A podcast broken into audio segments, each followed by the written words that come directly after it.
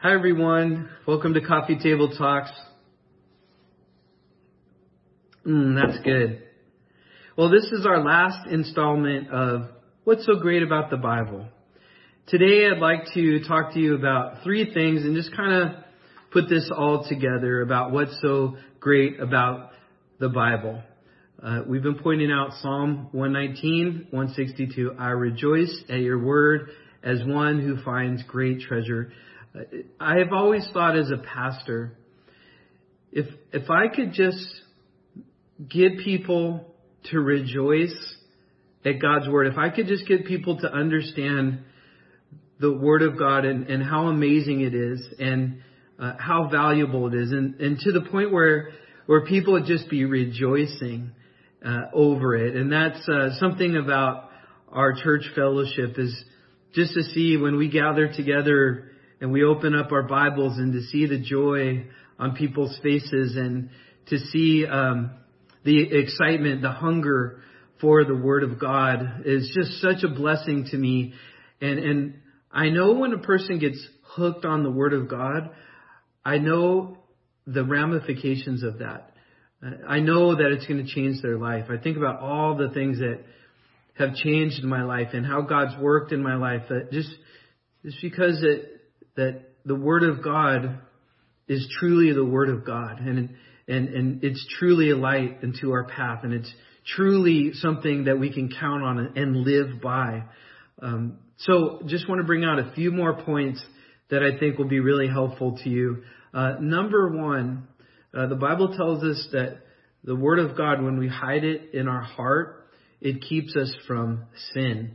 Now, you may say, well, why is that important? Well, Sin is destructive. There's no two ways about it. Uh, sin is is a destroyer. Sin is a tool that Satan uses. Sin is darkness. Sin is everything we don't want.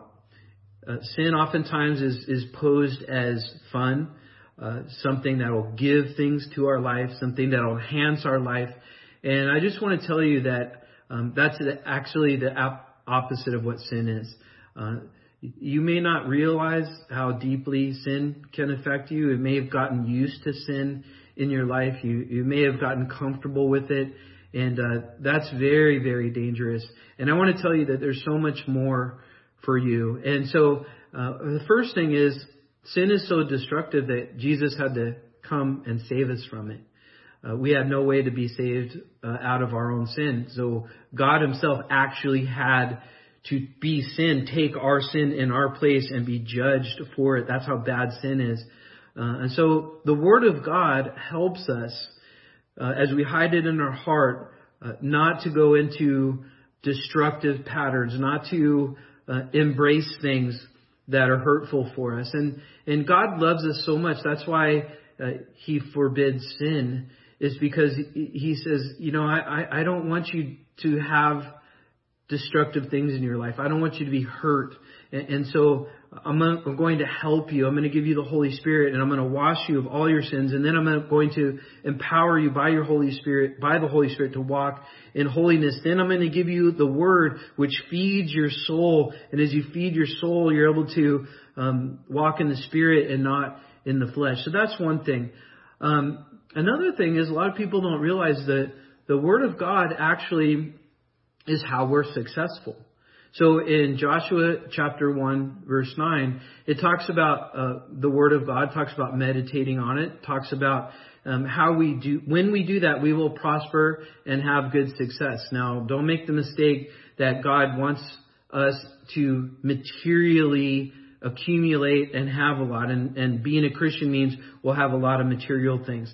When we think that, we're not understanding that true riches are spiritual and in Christ. And if material things rob us or take the place of spiritual things in our life, then we're truly being ripped off because those things, uh, moth and rust will destroy really no happiness in material things. But what God is saying to Joshua is you med- meditate on my word, you will be prosperous and successful, that you will be one who thrives in the things that are really important. And in life, you'll actually be successful because be walking in my ways, which that is true success.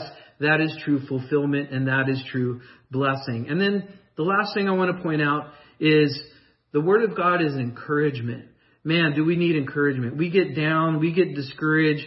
Um, we need encouragement. As we get into the Word, we get encouraged. And that means encourage actually means we're in God. We're in strength. We're in a place where we're right, rightly relating with God.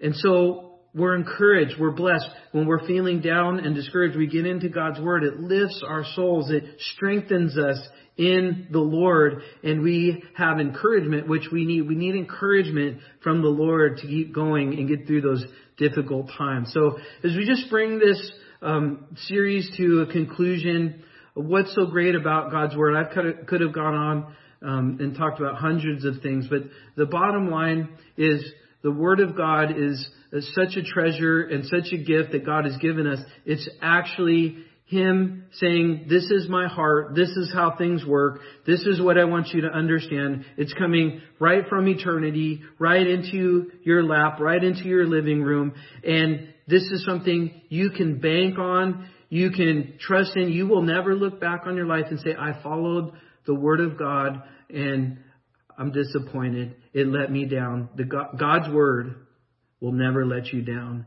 Build your life on it. Use it as a tool to connect with God, relate to God, devote to God, and the word of God will be sufficient for everything that you need in your life. So what's so great about the Bible? Pretty much everything. God bless you guys.